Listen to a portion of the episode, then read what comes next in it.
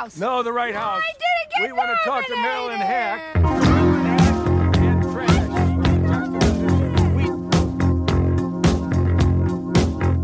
I'm from Canada Water.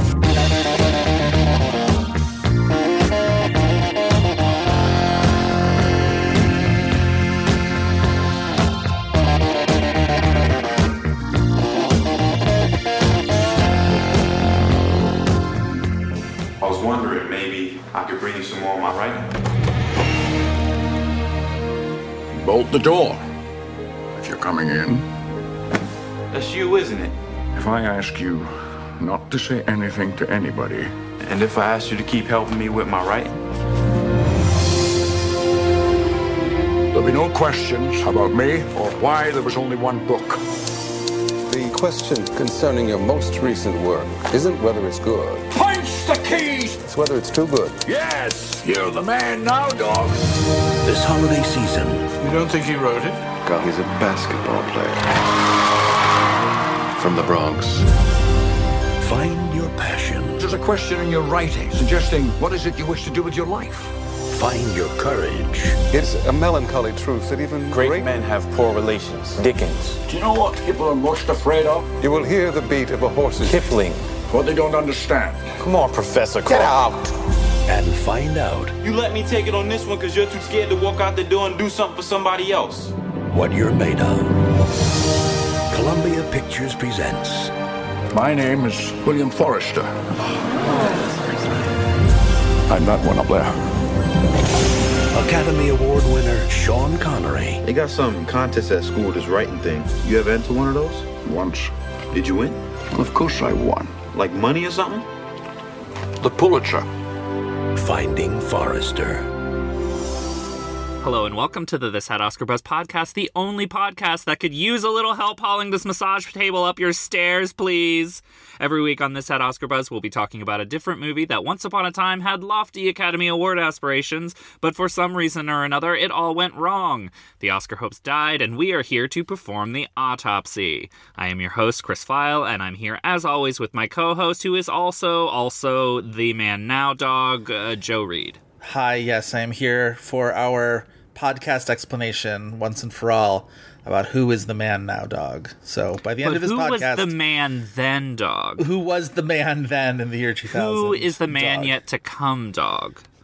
Don't get religious on me. I don't want to have any, you know, messianic I wasn't thinking in religion terms. You know that's how we refer to Jesus in the Catholic Church, right? Who you, the man, The man now dog? the man dog who is who is yet to come. That sounds weird. Yeah. Yeah. Still. Listeners don't. Uh, listeners who have maybe forgotten the movie we're here to talk about today. The omnipresence, because it was in every trailer, every TV ad. I remember yeah. radio ads of "You're the man now, dog." It, that it was truly like a "I'm the captain now" situation. Yes.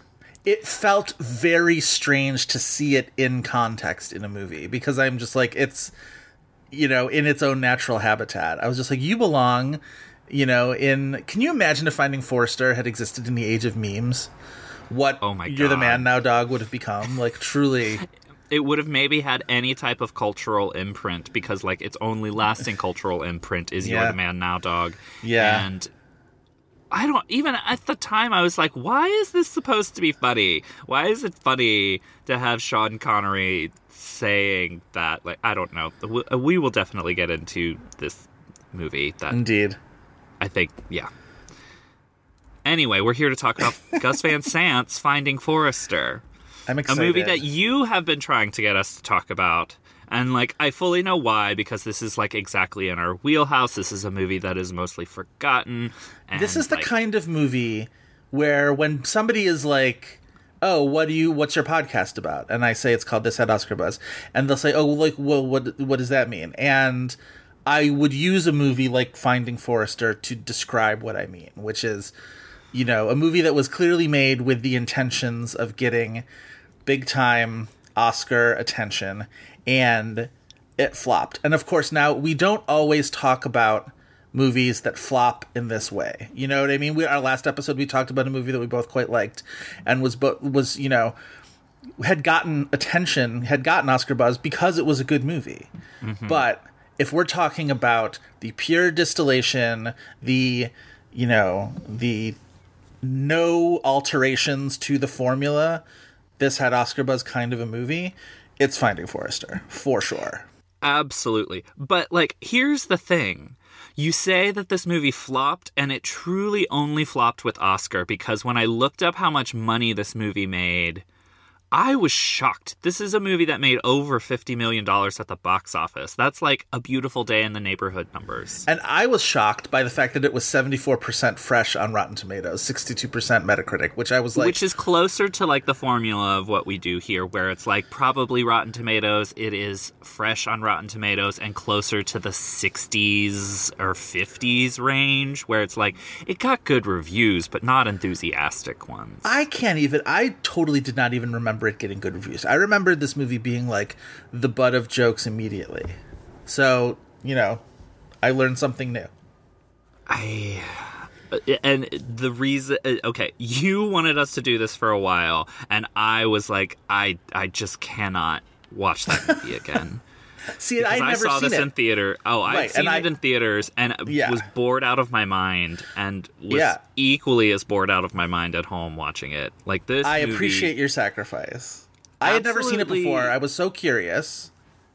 because it's like a Dead Poets Society, vaguely meets Goodwill Hunting, but also deals with like structural racism with and like overt racism, behavioral racism Yeah. in academia, which and like also it makes you think like it's going to be a scent of a woman type thing and then completely pulls the rug out of even the baseline enjoyment of watching Sean Connery go hoo-ah over this entire faculty and like at least they could have given me that it's I don't know, like it's the formula for at least a very watchable movie, and it's the, absolutely the most boring version of all of the things that it is.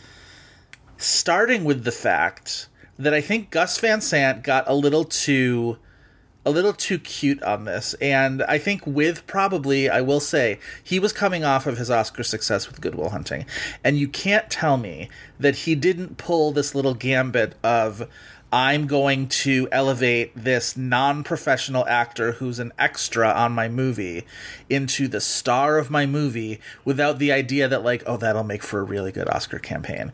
And I mm-hmm. think it backfires because God bless Rob Brown's adorable little heart. He's like a cutie patoot, but like, he's not good. He's oh, not good see, in I this thought he was fine. I think Sean Ugh. Connery is kind of actively bad and not really much of anything in this movie. But Rob Brown, here's the thing: I looked it up. I was because I was curious why we hadn't seen him in that much, and it there was a gap of several years before he was in another movie, and that's because he's 15 years old when they filmed this. That's what Like, I mean. He was not. He was not in it's a an place. actual 15 year old playing a 15 year old who's like hadn't acted before Right. and maybe doesn't like you know doesn't have the experience of acting a little bit but like i still think he was a charismatic cre- screen presence a little bit Eh, I think we disagree there. I think Connery is bad, but in a way that like a long-standing sort of great actor can be bad and still be watchable. Mm-hmm. And I do think he's at the very least watchable in a lot of those scenes. And I think Rob Brown is just a non-professional, a very obviously non-professional actor who can't keep, can't keep up. Is my thing. To bring it back to what you were saying about Gus Van Sant and how we are of opposite minds already about this movie, I think it is not anything to do with that. I think this is. It reminds you of a lot of what was going on and what the plot of Goodwill Hunting was in terms of like it's this prodigy. I mean, Goodwill Hunting is math and Finding Forrester is literature. Um, right. I think this is more of a response to what happened with Gus Van Sant's Psycho remake than Goodwill Hunting because like the Psycho remake, which like I should probably rewatch again, is like basically a shot for shot remake of the Hitchcock original, but is also like examining what our relationship is with these things that we call classics that like study are studied like down to the minutia of every single shot like Yeah. and it like we didn't get it at the time, and I, people still don't like really get it. And it's like, even if we get it, is it successful? Probably not. Right. But like that was so reviled, and it was this like creative leap, the type that you can really only take after like the type of financial and Oscar success that Goodwill Hunting had. And this just feels like he is playing safe in every single way to the point that like Gus Van Sant's a hard filmmaker to really peg down, I think, because there's a lot of Uh-huh. like characteristics of his work, but like this could be anybody's movie. The thing about Gus Van Sant's career is, and we, you know, we've talked a lot about our, uh, our sort of the podcast cousin that we that we adore the most, uh, Blank Check, and their sort of overarching thesis, which is that these directors have big success with a certain movie, and then they use that success as a blank check to make sort of the movie that they want to make. And Gus Van Sant's career is this like roller coaster of uh, earning the blank check and then cashing the blank check and then earning another one and then cashing another one where it's like and it's all within these like very limited systems where like drugstore cowboy and my own private idaho are not were not big mainstream hits but they were huge indie hits. They essentially like mm-hmm. invented the independent spirit awards. And excuse me. And they use those to make Van Sant uses those to make even cowgirls gets the blues which bombs. And then so he has to like climb back up the ladder again and he's doing uh, to die for. And he does goodwill hunting and both of those are huge hits. And he uses that capital to make psycho which is just like this weird bizarre disaster. And then forrester is his like oh okay i'll make another studio movie for you. And that movie against all odds does pretty well as you mentioned.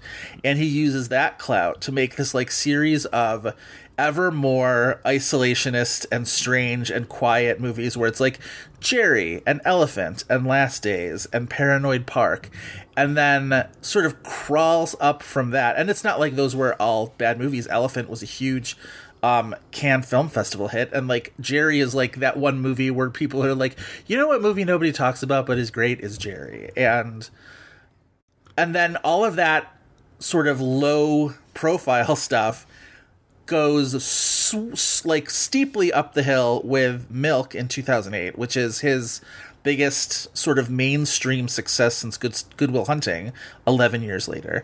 And then he goes from there and makes Restless, which barely exists, Promised Land, which has no personality to it, Sea of Trees, which maybe maybe like all existent punchline. copies of it like have been burned. Like who who even knows?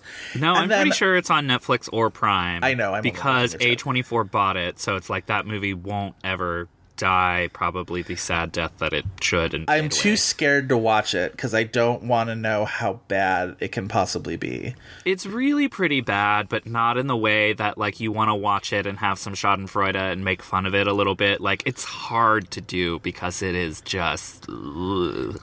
Yeah. No, I hear you.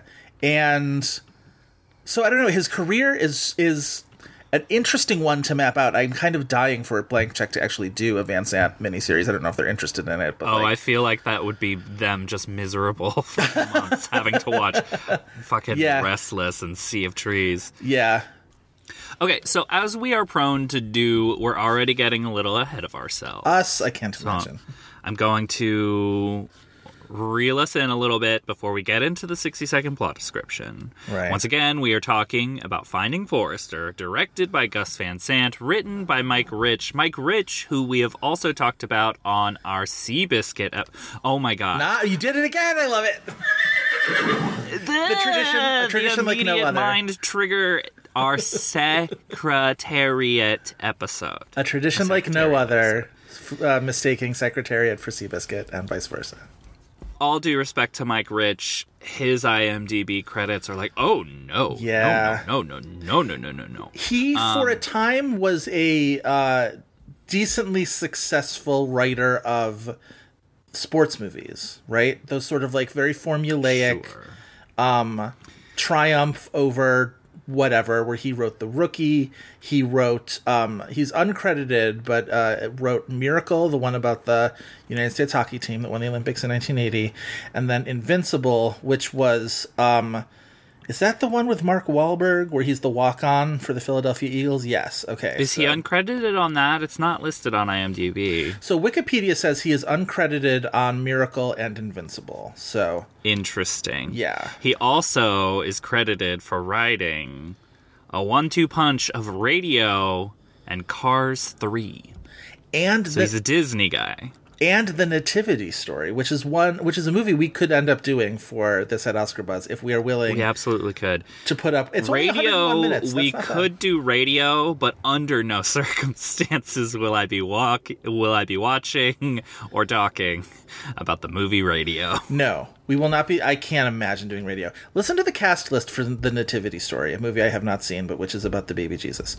Uh, Keisha Castle Hughes as Mary, which was the like what got all the attention because she was like Mm-hmm. a teen unwed mother, whatever in real life, and everybody couldn't get over it. Um, Oscar Isaac as Joseph. Uh, Hiam Abbass from uh, of among other things Succession. adore her Uh, Ciarán Hinds, Shohreh Aghdashloo, Alexander Siddig. Like this is a good cast. Hiam Abbass is incredible on Ramy. Everybody should watch Ramy. Oh, she is incredible on Ramy. That's absolutely true. She has one of those like single episodes. She's in the whole season, but she has one of those things like one episode standout, like Diane Ladd did in Enlightened. That is so good. Ah, you're totally right. Good Yeah. job. Yeah. Shohreh Aghdashloo, uh, once queen of 2003 and almost uh, was the major competitor to Renee Zellweger's first Oscar, but also to anyone who watches The Expanse, Yes. but I do not. Yes. But my husband does, so it's like I get the echo of Shohreh Aghdashloo so exquisitely cursing echoing through my home. So the thing about- nobody cusses as good as Shohreh Aghdashloo. I swear to God. It's an absolute stone cold fact. So instead, you had me sit there with my tits hanging out, blabbing for 15 minutes, saying, Trust me, I am not always a fuck up. The person who says nothing when nobody asks a fucking question. I don't have time or patience to read her whole fucking biography. Just tell me what you found on her. I sound incompetent. I wouldn't fucking vote for me. Please find a way to carve a few moments out of your busy schedule. Pick up a goddamn comm and tell me precisely what the fuck is going on down there. The thing about The Expanse is, for the first three seasons, it was on Syfy, basic cable, where you can, like, get away with, like, one fuck per episode, and the rest of the time they'll sort of, like, mute you. And I did, I used to do, um, recaps for The Expanse for Syfy's website. And so I got the, like, um, the rough cuts, which I think were, like, un, unbleeped. So I got a couple more fucks than what, uh, than what people would get on the broadcast version.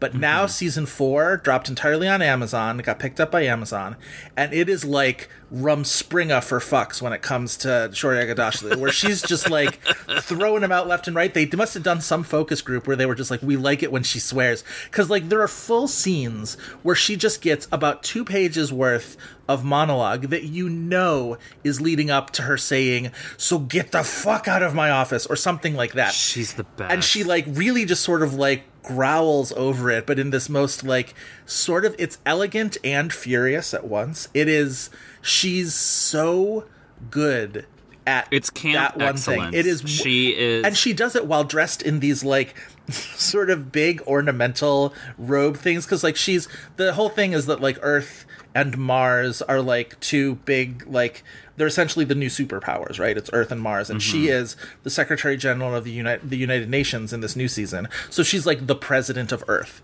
and Yeah. ah, it's amazing. Oh my god, watch The Expanse. It's like Maleficent after a pack of Marlboro Reds and a half-finished bottle of. I didn't know your husband watched The. Expanse. I'm going to discuss that with him next time I see him. Yeah, well, let's ask him about it. All right. Then I'll interject and I'll be like, "Shohreh Aghdashloo says fuck a lot and it's great." Hey, I watched the show, and I, that's basically the first thing I say about it. So it is I is a mean, very yeah, important yeah, part yeah. of that show. Um, anyway, we uh, once again we have gotten off track. We are talking about Finding Forrester, starring Rob Brown, Sean Connery, a very muted Anna Paquin, Oh. F. Murray Abraham, Busta Rhymes, Michael Pitt, the exquisite April Grace. April Grace is so good in this movie, and then she's just like not in it after a, a point, and I'm just I like, know. no. April Grace is the absolute like icon of I serve this one small Uh-huh. purpose in Uh-huh. a movie to like forward some type of narrative or forward a plot in a direction, but like she's so good. Vague undercurrent of not like not sinister, but like she's much smarter than she ever lets on in a, in a scene, right? And you know that. Mhm. And so it's Yeah. like you're always waiting. That was her whole thing when she showed up on Lost. And it's just like, what are you doing here? Like, what is happening? Yeah, we have all seen Magnolia. We know what you cast April Grace for. April Grace, one of the most underrated performance performances in Magnolia, the only sane person that exists in that movie. She Like- is essentially going toe to toe with Tom Cruise for her entire screen time in that movie. And I can't imagine how intimidating that must be when Tom Cruise is like at that level of Tom Cruise, just sort of just like so intense and playing such a sort of like presciently awful character, actually, with all the sort of like men's rights stuff that he is Mhm. espousing in that movie. And to be able to But sort of like absolutely seeing through all of it and having the upper hand against him at all times in that movie, and he doesn't ever realize it until, and we don't realize it until yeah, the end of their sequence, basically. Yes. Excellent.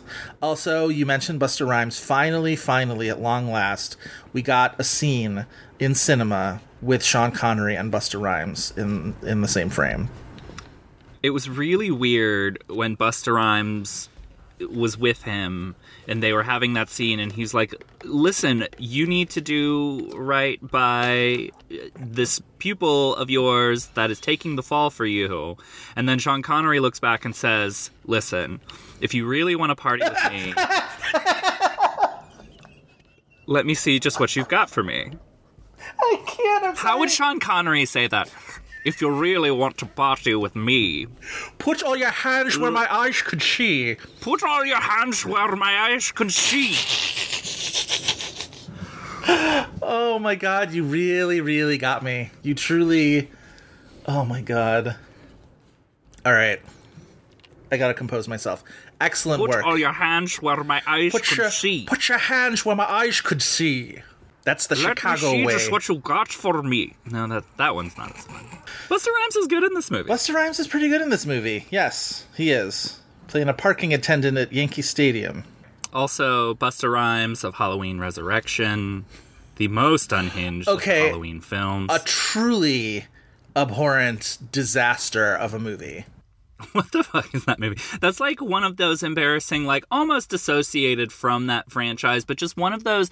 It was the exact moment of the internet taking off in a certain direction that movies had to feel like they had to capture it in a way that made it seem cool. Right. Like that is just like all of those. Uh, what are some other examples? I feel like Blair Witch 2 Yes. was that. Well, that was that was the whole era of horror had when when Blair Witch 1 happened and it was first person um handheld camera whatever and Mm-hmm. then reality TV sort of blew up the next year with Survivor. Yeah. And then there was a whole era of horror movies that all had to have um reality TV overtones to it. Like that was the the twist in it, right? Was that like Right. you're all it's all television, it's voyeur, um, you know, whatever. Everybody's gotta gotta watch and it's tedious to watch now, I will say.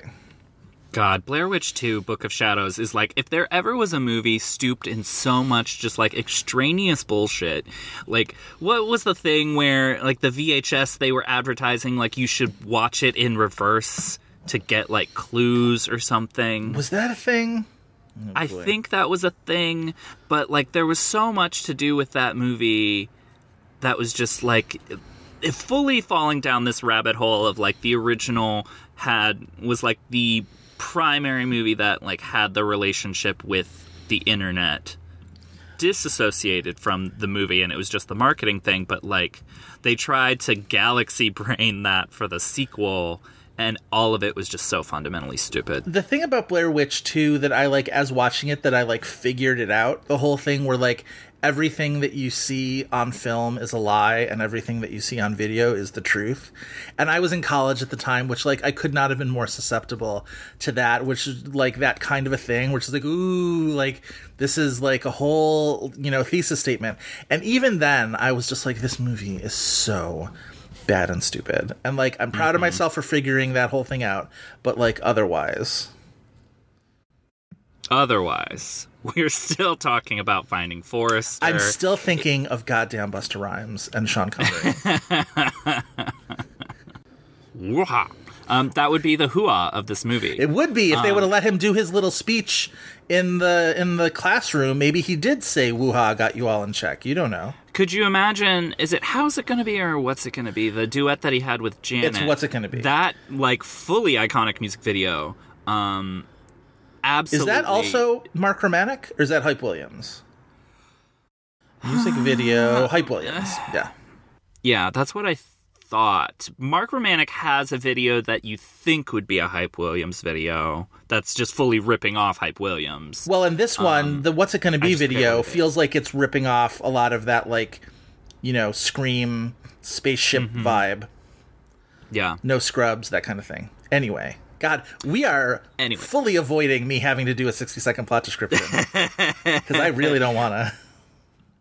I was really just gonna say, imagine if how's it gonna be, what or what's it? Either It's- way, I'm mixing it up with Third Eye Blind. You are. Um, we can't get on track. Um, no, that should be a duet with Sean Connery and Busta Rhymes. Sean Connery in that like purple latex outfit that Janet wears. Could you imagine? Shimmy chomped kind of life. I wonder want- how's it gonna be. I want something else. You don't know me anymore. That's just pirate. That's It's just pirate. oh my god. Anyway, Finding Forrester opened limited the weekend before Christmas, December 22nd, 2000, and then went wide on January 12th, making about 50, $50 million Right. eventually, somehow. Um, but yeah, that's Finding Forrester. Joe, to get us back on track before we start talking about, I don't know, Lifehouse or something. Oh my god. Would you like to give our listeners a 60 second plot description of Finding Forrester? Yes. Okay, I will challenge you oh We have to stop this. to do full Sean Connery in your 60 No, second plot won't. I will do it in my own voice. Ready when you are. Okay. All right, that is fine. Your 60 second plot description of Finding Forrester starts now. All right, so Jamal Wallace is a high schooler. He is good at two things. He's good at basketball, and he's also like a brilliant uh, academic mind and a great writer. And so um, they want to move him to a private school because he's so smart, but also secretly because like they want him to help them win at basketball because like uh, prep school admissions people are underhanded. And so at the same time, um, Jamal and his friends play basketball on these courts that are like uh, kitty corner to this apartment uh, owned by William 30 Forrester, seconds. played by Sean Connery, who's a reclusive writer based on sort of like J.D. Salinger esque. And at one point, they try and like steal some shit from Forrester's apartment, and he steals and he like holds on to Jamal's knapsack and then gives it back to him. But he's like edited all the little like writings that he's done in his little notebooks. So Jamal goes and he ends, ends up becoming like a protege of Forrester, and he 10 goes to this prep school. And F. Murray Abraham is super mean to him, and he challenges him that he thinks he plagiarized something of Forrester's. And Forrester, who's like agoraphobic, finally like finds the courage to come out of his house and to go and defend And Jamal. fine. And eventually he dies and wills Jamal his house in the will. Or his apartment. Which it's is quiet. the weirdest white savior movie. Because it's not really ever Forrester's perspective. I think- but like the whole movie like hinges on Forrester helping him in a way. I think of all the things that are bad about this movie, the white savior implications are probably low on the list because I think it it's just a very very boring movie. It- yes, I think that's right. It's too long. It's boring. It's not super well acted, and it is mostly stitched together tropes from other things. But I think it, whether consciously or unconsciously, Forrester. It's that kind of like you know. I mean, Blindside is the worst example because Blindside is incredibly much uh, a white savior movie, but it's that line where they're like, "You really helped that boy," and she's like, "He helps. He's helping me."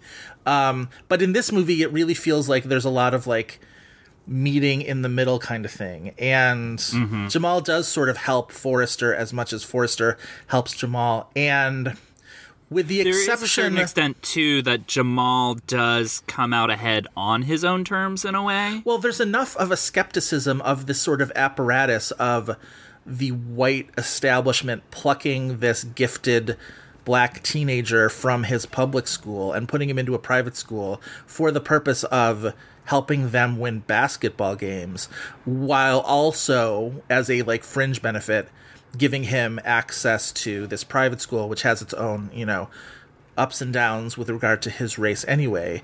But like it has such a skeptical eye towards all of that anyway that mm-hmm. the Connery stuff can't really travel too far down a road because the audience is being made aware of this kind of apparatus if that makes sense. Yeah.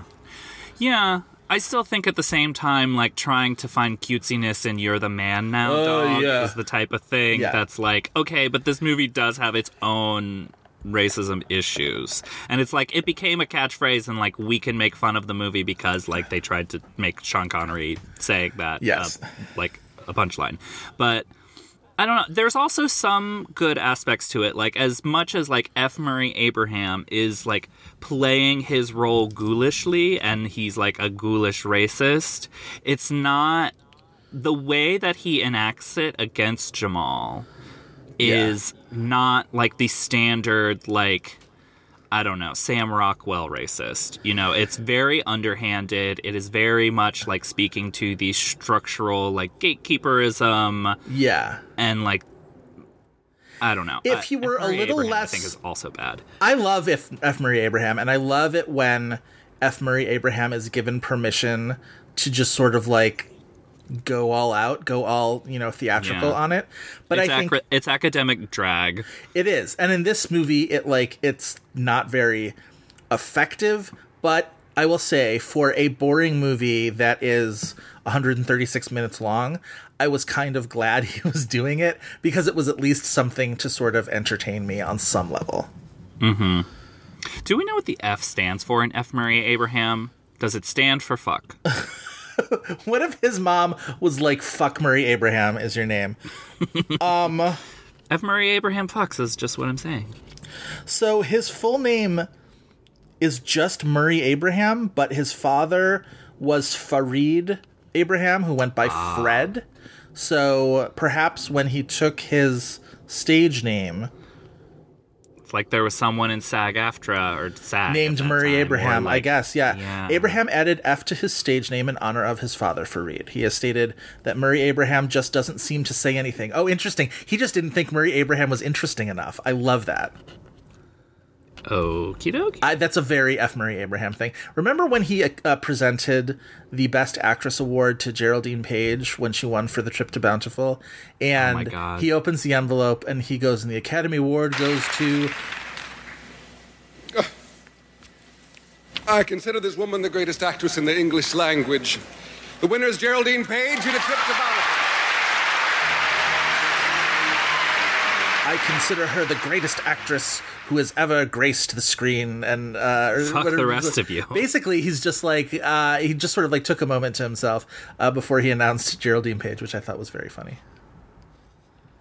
Instead of just saying the finest actress on our screen, Geraldine Page. Right? He said, "I That's consider a way her- to make it not about you. I consider her to be, yeah.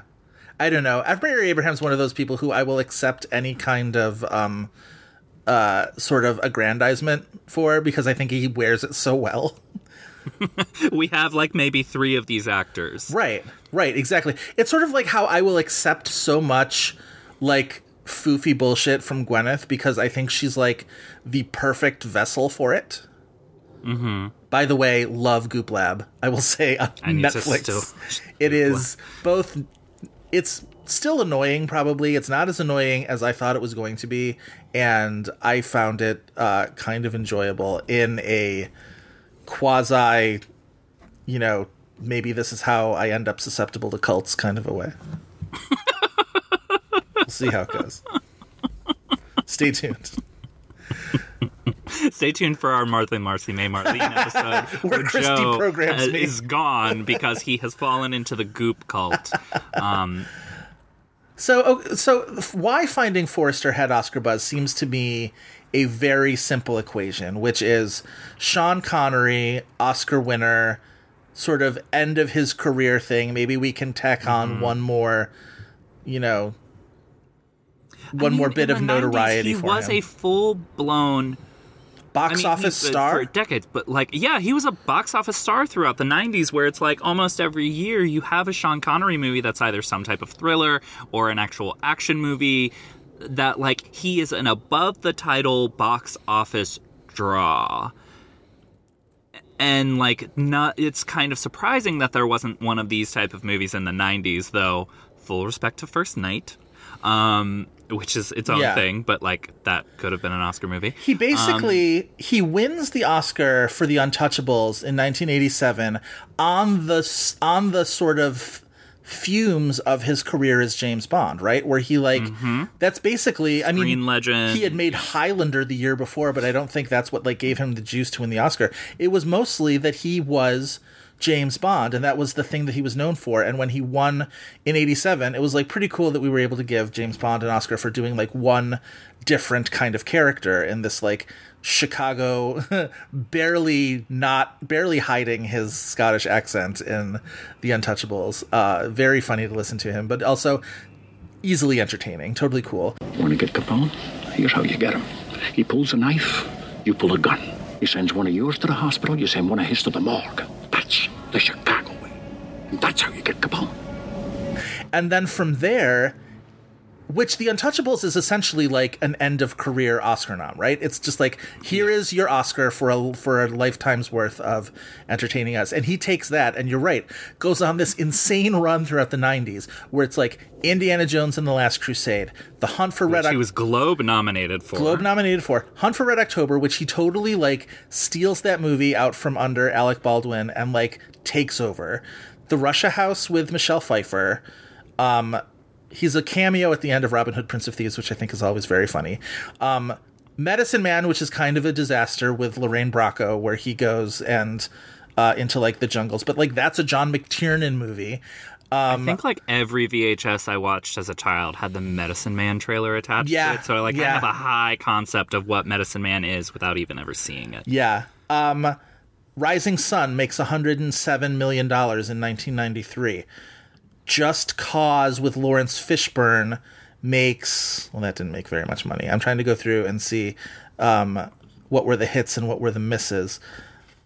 Oh my god, First Knight I mean- with Richard yeah, Gere first knight. as uh, King Arthur and Lancelot makes 127 million dollars, and then in '96 he makes The Rock with Michael Bay, which is like huge, insane, 300 million dollar plus movie for uh, for who was the Touchstone? I can't remember who was the studio there.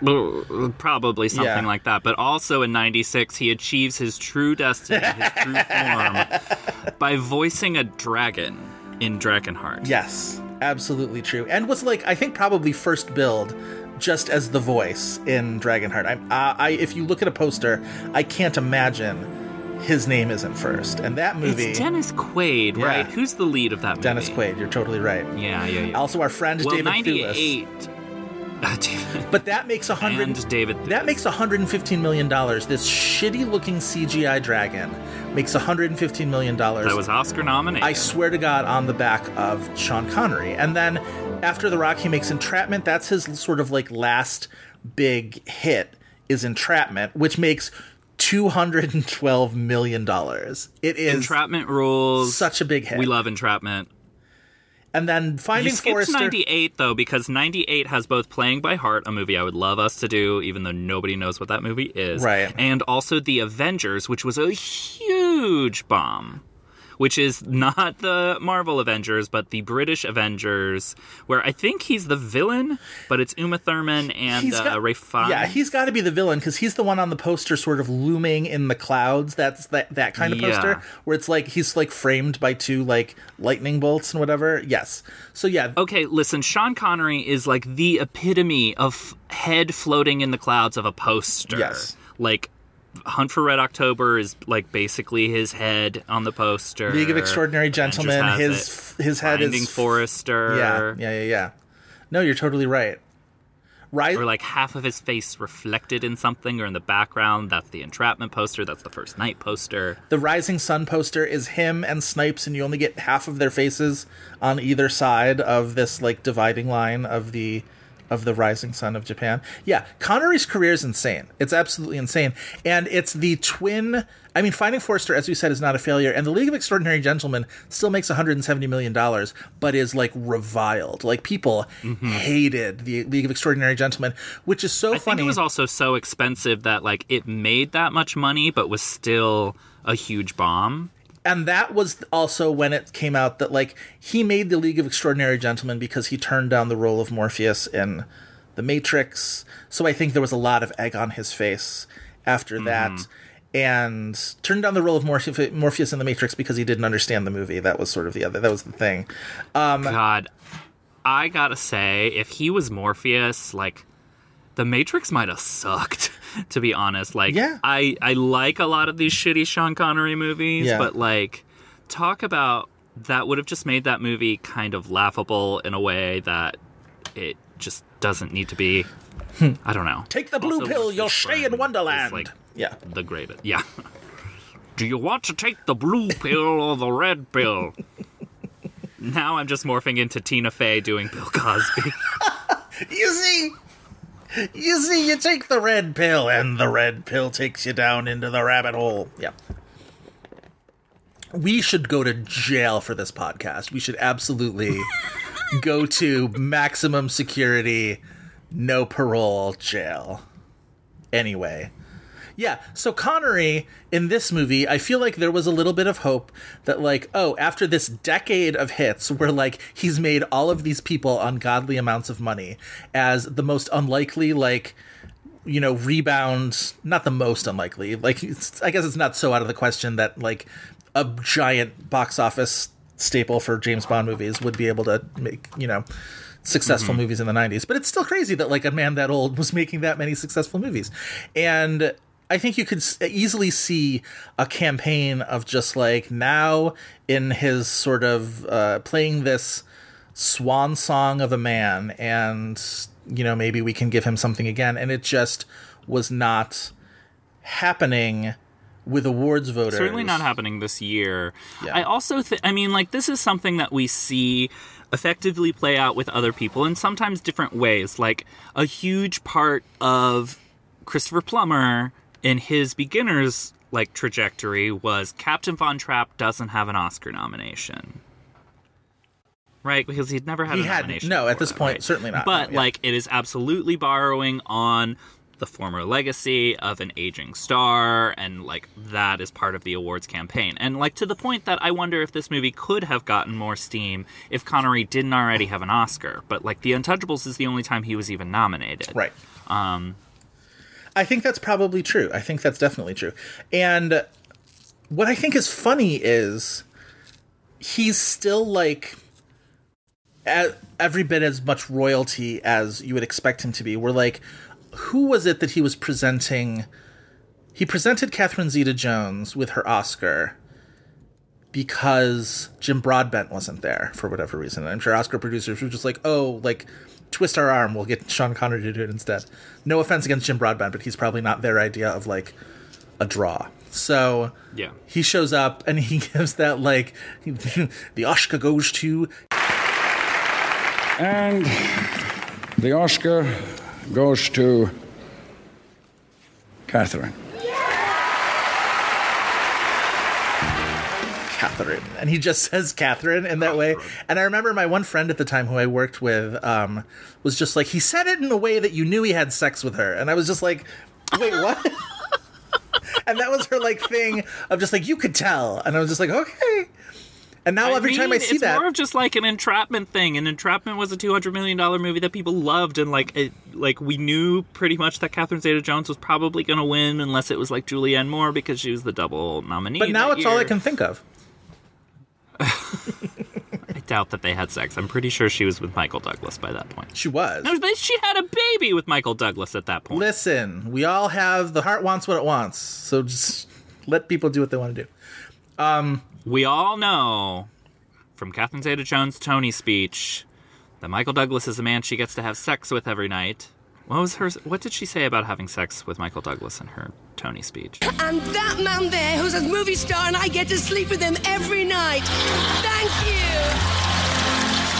Such a good speech. that same friend who was convinced that Sean Connery and Catherine Zeta-Jones had had sex also was convinced that Julia Roberts and Denzel Washington had sex because Julia Roberts said "I love my life" when she gave Denzel Washington They're his like Oscar. buds. So maybe this is just like a thing. That was her thing of like reading too much into presenters when they said people's names at the Oscars. And honestly, I could find worse qualities in people. Julia Roberts saying "I love my life" is like the better version of F. Murray Abraham saying "I think this is the finest screen actress" because really you're just making it about like I love that I get to give this to my friend. and it's it's in the same league as Barbra Streisand saying, "Oh, I love that I get to give this to you, Clint." When um, Clint Eastwood won Best Director for Million Dollar Baby, and it's the much better version of saying "by a nose" when Nicole Kidman wins mm. for the hours. Is all I'm saying. Denzel, that sucked. It sucked. All right. The other half of this Oscar buzz coin for Finding Forrester is Gus Van Sant, who, like I said, was only three years removed from Good Will Hunting, which was his big Oscar breakthrough. He sort of like rides in on the back of this like great media story with Matt and Ben and Good Will Hunting, and they sort of fought for him to direct that movie because Harvey Weinstein wanted to bring in any number. Harvey Weinstein wanted like Chris Columbus to direct Good Will Hunting, and Matt Damon was literally just like Matt Damon. There were the uh, this is another down and dirty picture story, which like I feel like I'm recommending that book all the time, but it's really good.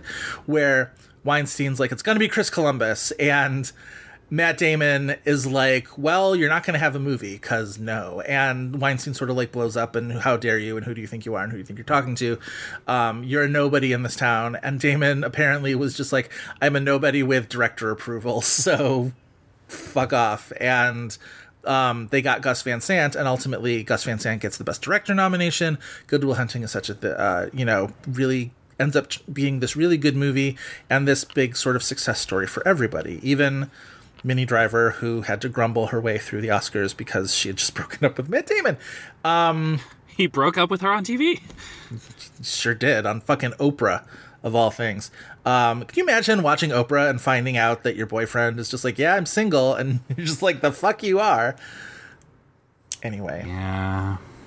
Gus but the. Good Will Hunting thing, like, is a thing for this movie because again, it's a movie about academia. It's Mhm. like look at the look at this amber, beautiful poster to tell you that it's like going to make you like feel smart and good. Yeah. Um, that these were the two movies because Good Will Hunting and Finding Forrester, I think, are incredibly s- similar, and they bookend the Psycho remake, which is like Gus Van Sant's career in a nutshell. As I mentioned, this sort of just Mhm. like up and down, sort of like bunny hills of um, studio projects and weird personal obsessions, and yeah, I think ultimately Psycho, for being the disaster that it was sort of portrayed to be, is a much more interesting movie to watch. I would like absolutely choose that to watch over Finding Forrester. hmm I, I, mean, know. any day of the week. Yeah. This movie's boring. But I think again, the hopes were that sort of you could recapture. I think essentially it's just like, well, Good Will Hunting worked. Let's like recapture that lightning in a bottle, and it. I tried to do a little bit of of research because I was very curious about the late release for this movie. No festivals or anything. They finished filming this movie in June of 2000. So it had like a six month gestation period where post production happened and they released it. So it makes you think that they rushed it out for Oscar. Yeah. Which makes me wonder, and I didn't have the time to look what else um, Columbia or TriStar had at the time because I don't think Sony owned them yet. And I don't know what it was because it seems like the type of thing that it's like we have this that we could maybe rush out at the last minute if our other things disappoint people. You know, like we see that all the time. Yeah. Let me Or we did during this time period. let me try and look up Columbia Pictures from that era. Because so 2000 for Columbia Pictures, they were just coming off of their 99 where their big successes were Oscar nomin Oscar nomination for Julianne Moore in The End of the Affair and an Oscar win for uh, Angelina Jolie in Girl Interrupted. So good on them for that. Their 2000 starts with the seminal Diane Keaton, Meg Ryan, Lisa Kudrow movie Hanging Up, uh, the uh, Nora Ephron movie that sadly no wait oh yeah Nora Ephron produced and wrote that movie with her sister Delia but it was Diane Keaton who directed that. That is right. Um that is a this had Oscar buzz contender of the highest order even though it opened in February I think there was definitely a hope that that it could become something It was pushed from the previous year. The mm. buzz was the previous. that's what it was. What planet are you from in March in March of 2000, which is like the Mike Nichols movie that time forgot, right? Nobody wants to remember that Mike Nichols made What Planet Are You From because it totally, you know, makes no sense and is insane and nobody liked it. But then, who's the next movie? We talked about this in our last episode, Erin Brockovich, which is like huge huge um well, it's a co-production with Universal. Okay, that's the, Yeah, I was gonna say. I thought that was a Universal movie. Okay. Yeah. So see, this is what they do on these lists where it's just like it was Columbia, and then they sort of just like off to the side or like co-production with Universal. So like, Mhm. yeah, we're not to give you credit for that, Columbia. Nice try. Um, whatever it takes. Twenty-eight days, not twenty-eight days later, but twenty-eight days. Um, co-production with Lionsgate on American Psycho, but that's a Lionsgate movie. Uh, I Dreamed of Africa. This had Oscar buzz contender Kim Basinger. Yep, with Kim Uh, Basinger. that was her big follow up from LA Confidential. I Dreamed of Africa, total flop. Center Stage, which everybody loves today, but back then I don't think really like made too much of a of a dent.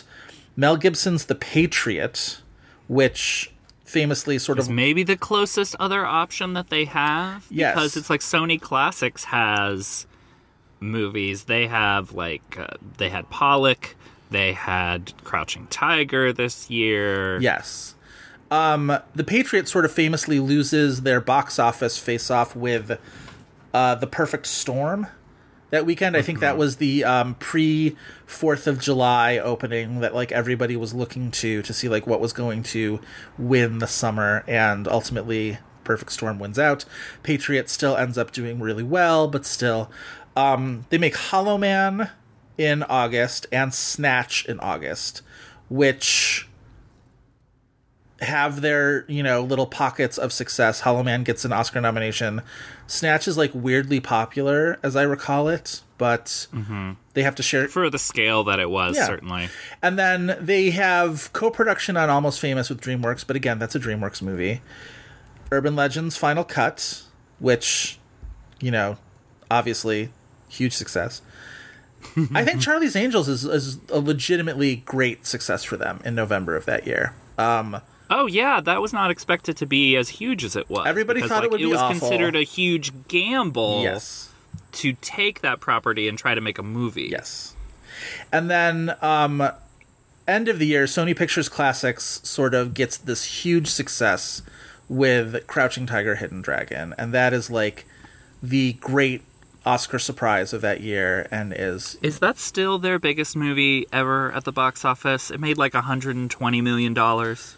I have to imagine, right? We're talking about classics? Mm-hmm. Yeah, um They might have something that made a little bit more in the same era. Or something close, like another hundred million dollar movie. Oh, well, Coco before Chanel in 2009. Oh, of course. course, yes. The not that Coco Chanel movie, the other Right, Coco no, right, right, right, right. The one that made a ton of money. Yes. Um It was Pollock. It was Pollock, right? Yes, definitely. Pollock was the uh, was the big one. I'm trying to think of like yeah, runaway like, sensation Even if followed. even they're like big Oscar successes, like Capote, is a Best Picture nomination uh, nominee, but that doesn't make a ton of money or hardly any money at all, as I recall. Yeah, I think Midnight in Paris made a little bit of money, and I think um, a couple of other movies, but like even their Best Picture nominees over the years, Capote, Fox, well, Foxcatcher was a lone director movie. Whiplash, though. Um, those weren't big money makers. They were, you know, Yeah. sort of modest Sony Pictures classics. Uh, yeah, Crouching Tiger, Hidden Dragon was like the miracle movie. So Columbia's 2000 was, you know, as I we just sort of laid out, like a lot Not of Oscar a lot of co-productions. Obviously, the big success with Charlie's Angels, but yeah, Which not makes Oscar me fan. think that like they put this at the very end of the year so that they could have something to kind of push forward. That like maybe it had kind of a roast, uh, a a rushed post production. Yeah. not a roast. Um, I don't know. I mean, you can see why, and especially this Best Actor year is very crowded with like big performances. And Sean Connery, like, while he has like some of those punchlines, it's a rather quiet, you might say, flatline performance. But like, how is he going to compete with like Tom Hanks in Cast Away and Russell Crowe in Gladi- Russell Crowe in Gladiator? Like, even the outliers like Ed Harris and Geoffrey Rush. Geoffrey Rush is go- is like, like doing big things. literally off the wall in that movie, like off the shit covered and then wall. there's Javier Bardem doing like it, some like big emotional things in that movie. Yeah. You also have Michael Douglas competing for space and not getting the nomination, and that's like kind of a kooky performance. Do you think they could have run with the lie of him being a supporting actor in this movie? Not that it would have been any easier. Here's the thing: him. I'm of two minds. Like if this movie came out today, I I think it's right to say that he is not the full protagonist, though I do think that it's like shared lead type I do situation. too. But like I do, I could see them running him as supporting, but I also see them like if Rob Brown had taken off, they would say that that's the supporting performance because he's a debut performer. Mm, interesting. I, and the younger performer too, just like with what they take seriously and what they don't. I mean, I feel like that would have been whatever would have been the path of least resistance for Connery. They put him in that category, and then Probably. they justify whatever other category they want to put Rob Brown in, who probably doesn't get nominated in either one because he's not that good. because young performers don't really get nominated. Timothée Chalamet is the exception, not the rule. Correct, absolutely correct. These days, Um, of the other movies that we can compare this to, we mentioned Good Will Hunting. You mentioned Dead Poet Society. Um, I of course wanted a Son of a Woman scene. Do you feel like that kind of thing still has a hold on Oscar voters? I'm trying to think of like the last time that kind of inspirational teacher mentor kind of a thing worked. how many of those movies are made these days? Right. I think I think it's it's almost entirely out of fashion. Yeah. Like I don't I, I don't want to say like no, they don't go for that type of thing anymore. It's just really like these type of movies don't really exist. Right. And it's because like most of them are chasing the shadow of Dead Poets Society because everybody has watched that movie on a classroom television that has been wheeled into the room. yes. Um so it's just like I, these movies are kind of out of fashion and like Finding Forrester makes a good case for why. For why? Um, yeah. Yeah, I think you get sort of like unlikely mentor movies, but you get them in a less traditional sense.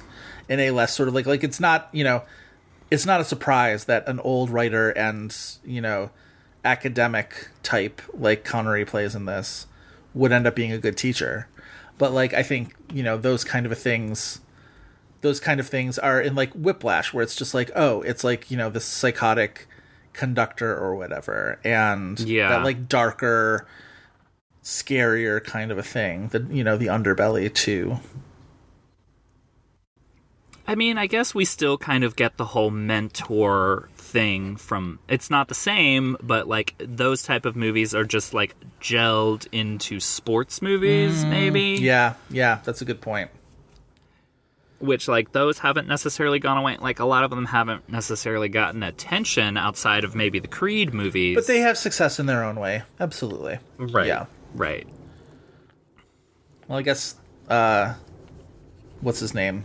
Mike Rich has a lot of career ahead of him even if he really stalled out, no pun intended, after Cars 3. What about the Salinger thing? Because, like, at the time, they kind of danced around it and said after the fact that Forrester is inspired from Salinger.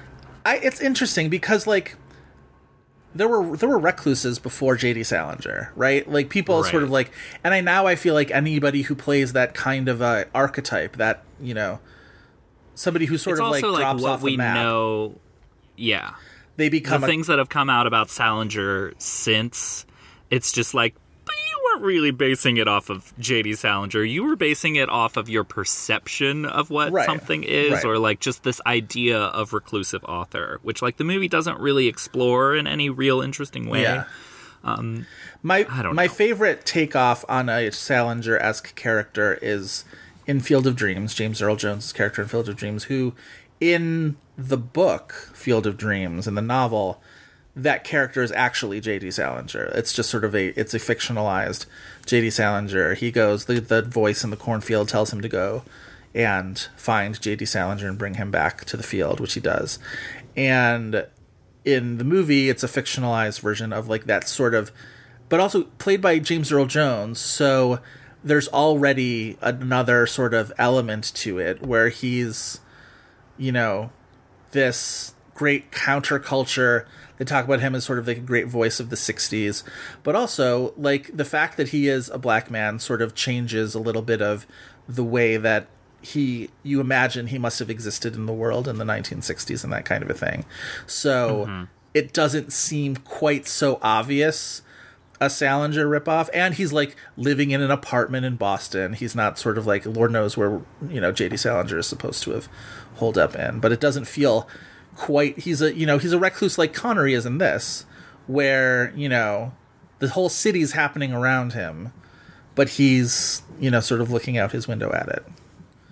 I liked that apartment. I liked that he. I liked that he gave the apartment to Jamal and his family at the end. In part because they had that whole thing about like, you know, nothing's quiet in Jamal's current apartment, and you know nobody can can Mhm. think or whatever.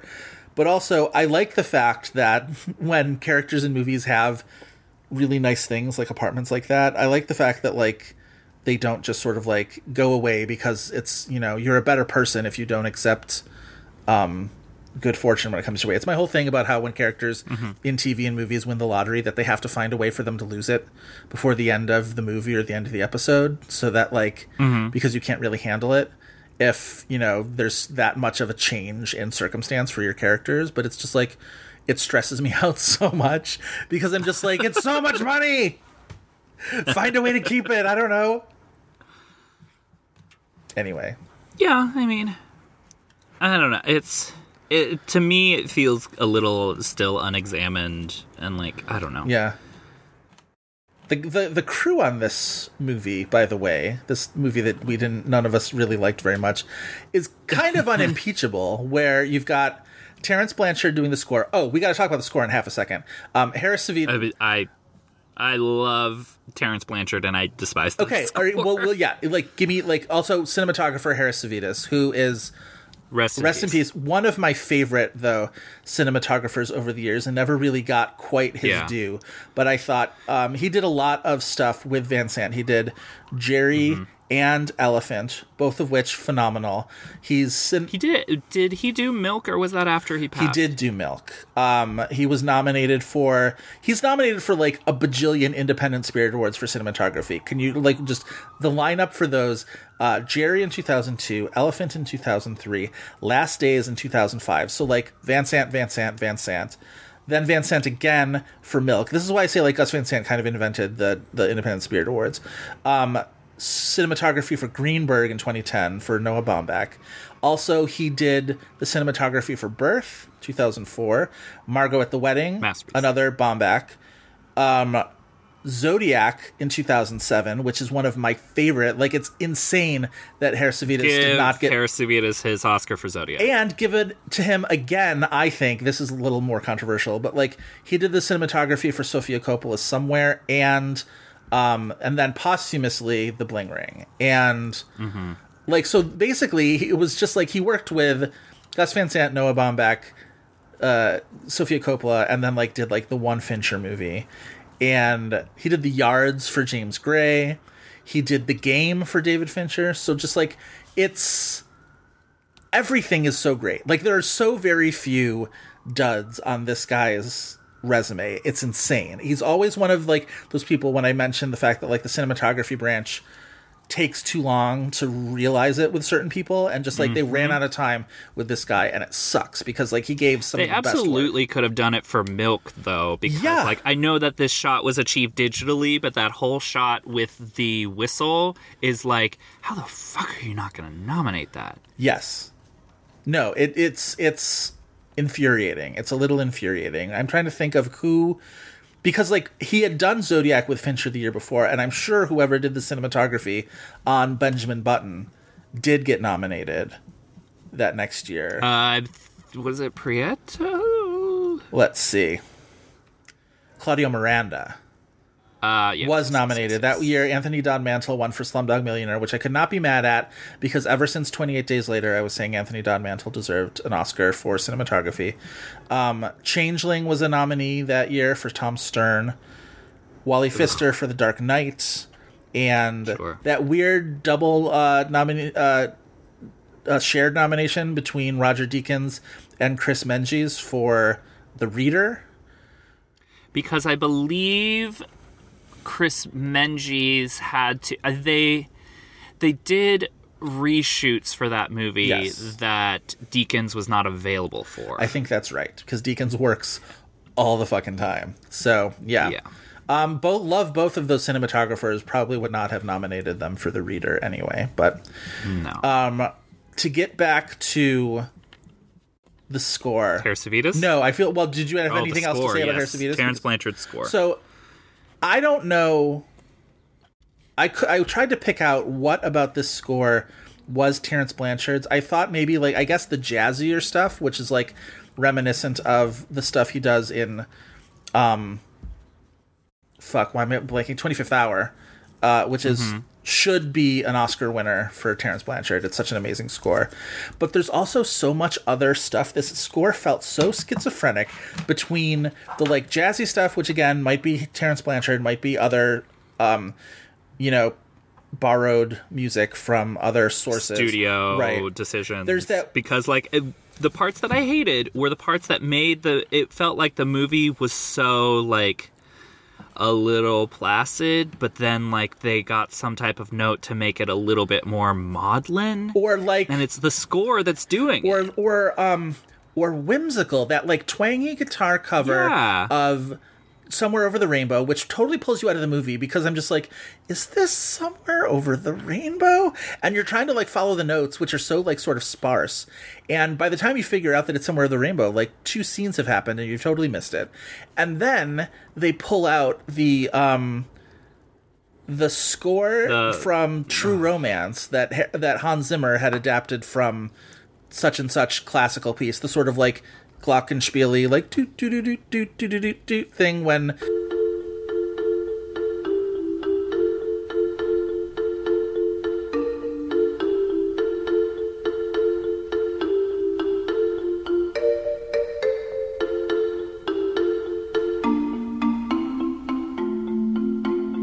Forrester's riding his bicycle outside. And the whole thing just feels like such a mishmash and then we get the fucking ukulele cover of Somewhere Over the Rainbow at the end, and I'm just like, I have fully had it with the music in this movie. I was, I think that's the point where I like texted you just all caps, and just like the fucking ukulele cover of Somewhere Over the Rainbow. I was so mad. I just the omnipresence of that in the early 2000s. Yes, sir. And then it still will show up in a movie sometimes or in a diaper commercial or like I don't know. You light a candle and magically it sends the sound waves of that song through your home. It all due respect to that musical artist who I don't assume that he knew would be this No. number would be taken over by like Starbucks and white people to convey a sense of like ease and reflection that is so artificial. Someone turns on the light for their like vanity mirror in their bathroom, whatever, and it's just like ooh, and it's just like no. that that song is like my version of Bloody Mary. Like I You say it enough times. again, all due respect to the artist because it is not the artist's No. fault. It is the culture's fault for allowing it to become one of the most annoying pieces of You say Bloody Mary in the mirror, and just this like disembodied ukulele just shows up, and it's just like plink, plink, plink, plink, plink, plink. the lights flicker and uh-huh. it's like Yeah, but every time there was something like that, the other the the the true romance thing where it was just like I spent minutes fumbling for my Shazam trying to find uh find out what I knew this from because I knew it was a score from a movie that I'd seen and I literally from memory googled like music score Plinky Glockenspiel 1990s or whatever. and the first result was True Romance. And I'm just like, that couldn't be right. And I hit it and I was just like, it is. It's very happy about Weird. myself. Yeah. What else? weird, weird, weird. Anything else I before know, we get into? man. Did it get any weird nominations or awards? It got a satellite nomination for uh, Sean Connery, which is another very satellitesy nomination because, like, maybe this is another movie they didn't see before voting Right. on. Um, Rob Brown got some newcomer awards Yeah. from critics prizes. Don't get it. which we disagree Yeah. on the performance. I think that I think that's a good call. I mean, like, what else was going on that year? I guess Zhang Ziyi or Ji Zhang Yeah. for Crouching Tiger could be taking those. Yeah, I mean, it, you know, definitely at least that you had. I mean, Jamie Bell for Billy Elliot. I don't know how he's not sweeping all of those. He's so you like that was a very Star is Born kind of a performance for a kid. He carries that movie. He's so good. Um, yeah. Yeah, I mean, I, poor Gus. I, I, I of course love Almost Famous more than anybody, but I don't even think I would put uh, uh, Patrick Fugit above them, even though he's adorable. But like, he's clearly I mean, part of the reason why that movie works is that he's a little like square Yes. and uncharismatic, yes, right? Yes, yes, absolutely, absolutely. But um, what's his Maybe face? that's like an accident on Cameron Crowe's part. Rory I don't know if Culkin- it's fully intentional. yeah, Rory Culkin and You Can Count on Me is also one I would maybe Ah, put on the yes, list. yes, yes, yes. He's so good in that. Yeah, so lots of stuff, lots of possibilities. And fantastic. anything else before we want to jump into an IMDb game? I don't know. I'm staring at this Finding Forrester poster again for the last moment before I cast it off Forever. Yeah, very much a and it's like head. fifty percent Sean Connery's head looming above New York City. and the way that his like jacket He's right there. You don't have to search for him to find him. Right. The way that his jacket sort of slopes off of his shoulders, it looks like his head is placed atop like a tall mountain that is in the background of New York City, where He's just like staring off into the Hudson as like I don't know the Zeus like there's of this like there's a volcanic peak in New Jersey that like his head is sort of balancing in the crater of. It's a little cra- like this is of course the era of floating heads and posters, but it's a little crazy that like every Sean Connery movie has a floating head in there. Like, do you think that was on his like contract? right. That my face has to take up a certain percentage of the poster. This face is gonna sell tickets for you. My face has to be on the poster. See, you have the more of like the growly, like I don't know what I'm doing. I'm doing a little bit of like but again, it's still pirate. Did we ever get Sean Connery playing a pirate? I don't think so. That's a missed opportunity. Where was he when That's what we call a missed opportunity. he could have been Jack Sparrow's like long lost dad instead of whoever it turned out to be? Keith Richards. Uh, Keith Richards. Yeah. Yeah. Yeah, it also the Finding Forrester poster is also from the era of when in doubt, just like have it be this golden sepia hue Yeah. where half I'm half It's expecting like a candle movie for men. like did you say a candle movie? Yeah, I've talked about candle movies before, like Secret Life of Bees. From the poster, it tells you that it's a candle movie. I I the vibe is perfect. Walk me Yes. walk me to the door of where a candle enters in.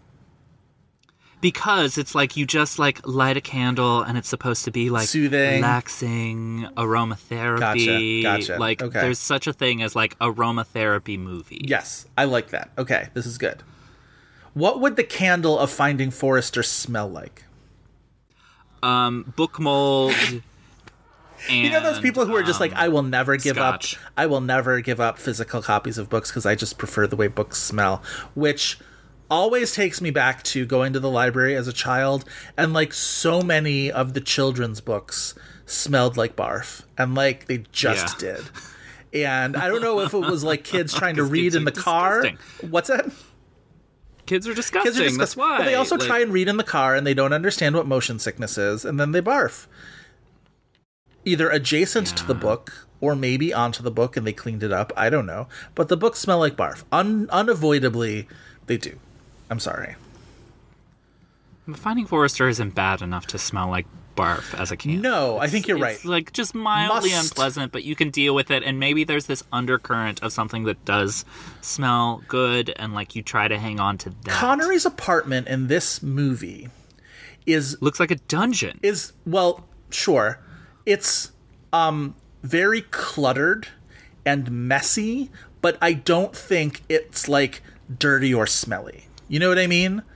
Like he seems to like It's just like old and no one's been he there. cleans those windows not- constantly. Like he's like he's clean, but it's just like very scattered and busy and cluttered.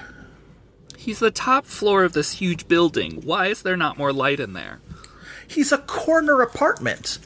He has like at least one bay window, I think. Like you know, do something with that. There should be more light. But again, I feel like that's thematic, right? But it's not so bad that you're expecting to see like a jar of piss or something. Right, somewhere. exactly. Like Salinger probably right, had. right. Like as recluses go, he's keeping it tight. He's keeping it 100, and we appreciate that about him. All right. Should we move on to the IMDb? Sure. Should I explain what the IMDb game is? Please do. All right. Every week we end our episodes with the IMDb game, where we challenge each other with an actor or actress to try and guess the top four titles that IMDb says are their most known for. If any of these titles are television or voiceover work, we will mention that up front. It's only fair. After two wrong guesses, we get the remaining titles' release years as a clue, and if that is not enough, it just becomes a free for all of hints so that we can get this podcast in the can already. So, Chris. Hooray. Yes. Would you like to give first or receive first? Uh, I will guess first. How about that? All right. I'm pretty sure we haven't done this person yet. I went Hmm. down the Gus Van Sant route. He has many avenues down which to follow. Uh, we mentioned Okay. the Psycho remake, the ill-advised Psycho remake, and who did he get to play Norman Bates in that? Was of course Vince Vaughn. So Noted bastard Vince. Vaughn. noted bastard Vince Vaughn. Yeah, we we I feel like we've mentioned Vince Vaughn tangentially a lot lately, but I don't think we've ever done him for an IMDb game. So, have at it. Okay. Um, old school. No, which is crazy. Fuck. Um, Wedding Crashers. Uh, yes, absolutely. Wedding Crashers. Okay. Do I think Swingers is on there? The question. I'm gonna say no. And I'm gonna say wait a minute, no, because he's buds with Mel Gibson. And he was in Hacksaw Ridge. I'm gonna say Hacksaw Ridge. Incorrect. So now you're gonna get years. Fuck. Your years right. are 2006, 2009, and 2017. 2017, and it is not Hacksaw Ridge. Wait, was that? No, that was 2016. Uh, 2006. That was my. That's got to be the breakup. Correct. The breakup. I can never keep uh, romantic comedies apart by year nearly as well as I can other genres for whatever reason. so Mm, kudos I feel like I can. Yeah. That was less the genre, just like when that movie. Sure, sure, sure. Um, 2017. Yeah. The Mel Gibson route isn't necessarily the wrong route to follow there. Uh, Mm-hmm. In the long run, I will say. It's not fighting with my family that came out this year, Right. Or the past year, I should say. We are, after all, Florence Pugh fans. Right. But Hacksaw Ridge was not the only movie he made with Mel Gibson. Oh, Mel Gibson directed another movie? No. Did he? Is it that movie that has like the worst title ever? The concrete something dragged across concrete. It's not that, but like Jesus, like Follow- abs, get that away from me. but follow that one more down the rabbit hole. What was the one before that? I haven't thought of this thing as a thing that existed until I found out the first time, and absolutely just like, you know, the real life version of blocking somebody on Twitter to this movie. It's a jail movie. It is. I think it's the same director as Dragged Across Concrete. It is. Hmm. You said it's a j- it's a jail movie. Yeah, it's like prison. What are what are what are in jails? It has another stupid title, but not necessarily something like. what are the units that comprise a a, a prison? Hmm. Uh, pff, I don't know. Um, like wings, not wings, but like What are what are the things that the people are locked in? jail cells. Right, and then and a big group of Uh, those the- would be. Uh, something about a cell block. Yep. What's happening in the cell block? A tango. Um, this is straight cell block tango. It is essentially.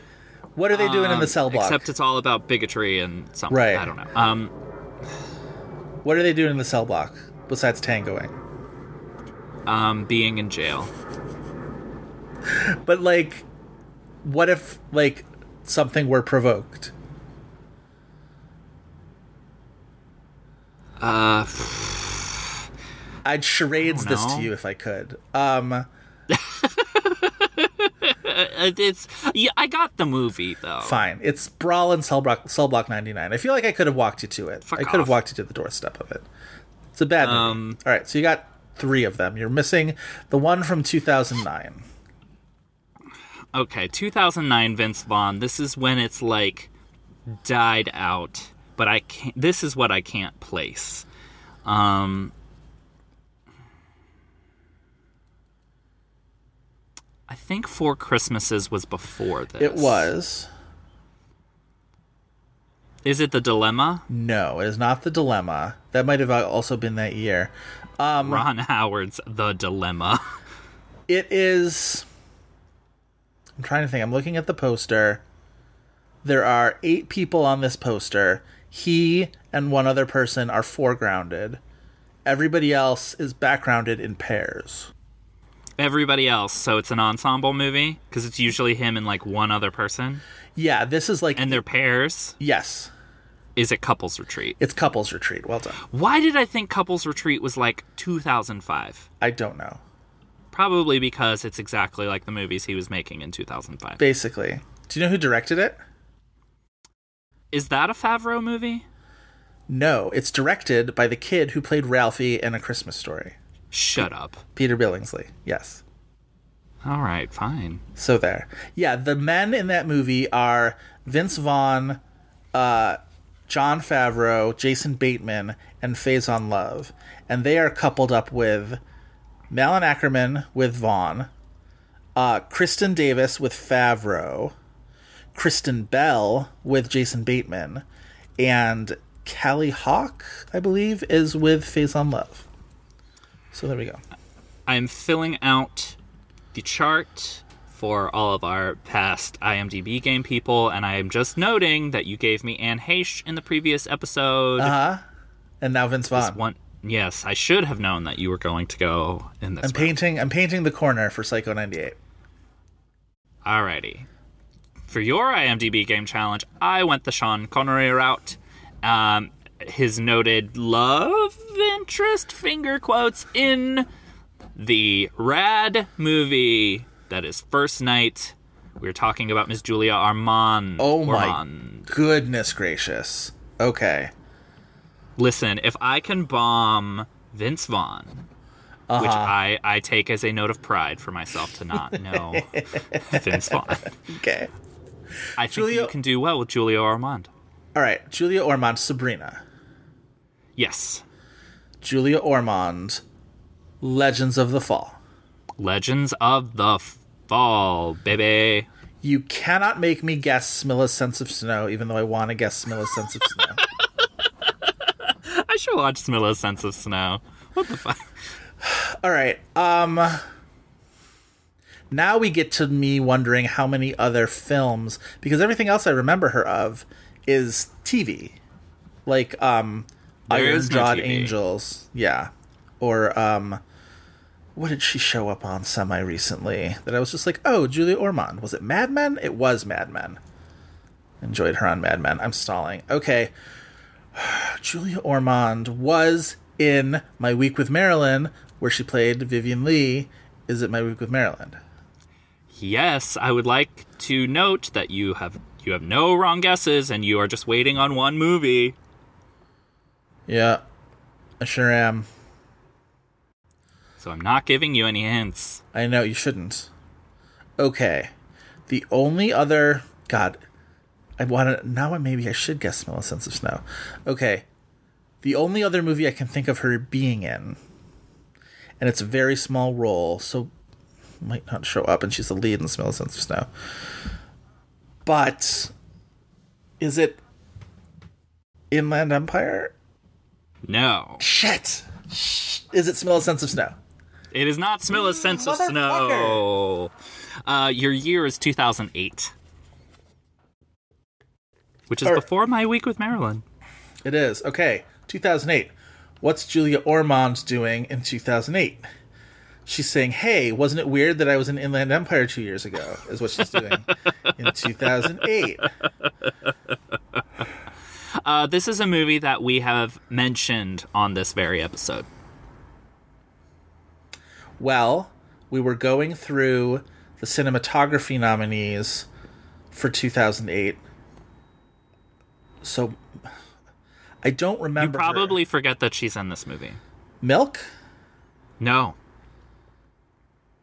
2008 cinematography Slumdog. She's not in Slumdog. Could you imagine? Is she in Benjamin Button? She is. She is Cate Blanchett's daughter in Benjamin Button. No way. I forgot that. Okay. She's Yay. good.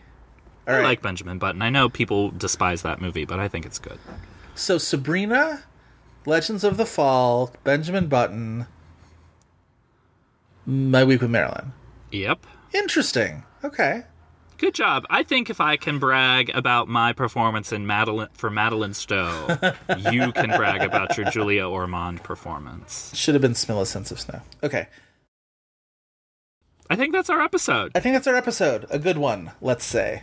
A very good, a very bookish episode for Yes. Finding Forrester. Yes. If you want more of this at you can check out the Tumblr at this at. You should also follow our Twitter account. What, Well, I, I don't know what that's morphing into. Now it's like Doctor Evil, just like Sorry, that was just a really burst laughter. I'm sorry. Um, no, you should follow our Twitter account where we do not tweet in the voice of Sean Connery at had underscore Oscar underscore Buzz. Joe, where can the listeners find you and your stuff?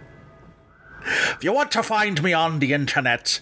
Um, that was very pirate. That's I think full mine is pirate. Yeah, I do. I do Sean Connery like a pirate. I think that's what we've discovered about me today.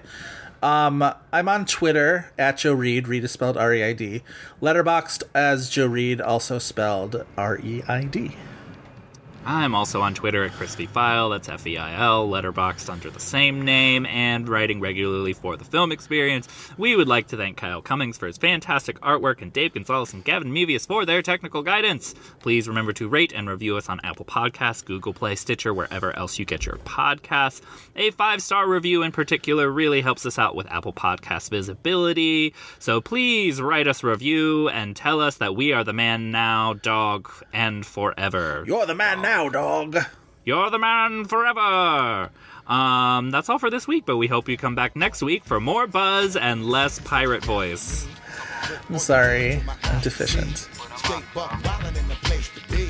If you really wanna party with me, let me see you got for me. Put all your hands with my eyes to see. Straight buck in place to be. If you really wanna party with me, God we trust?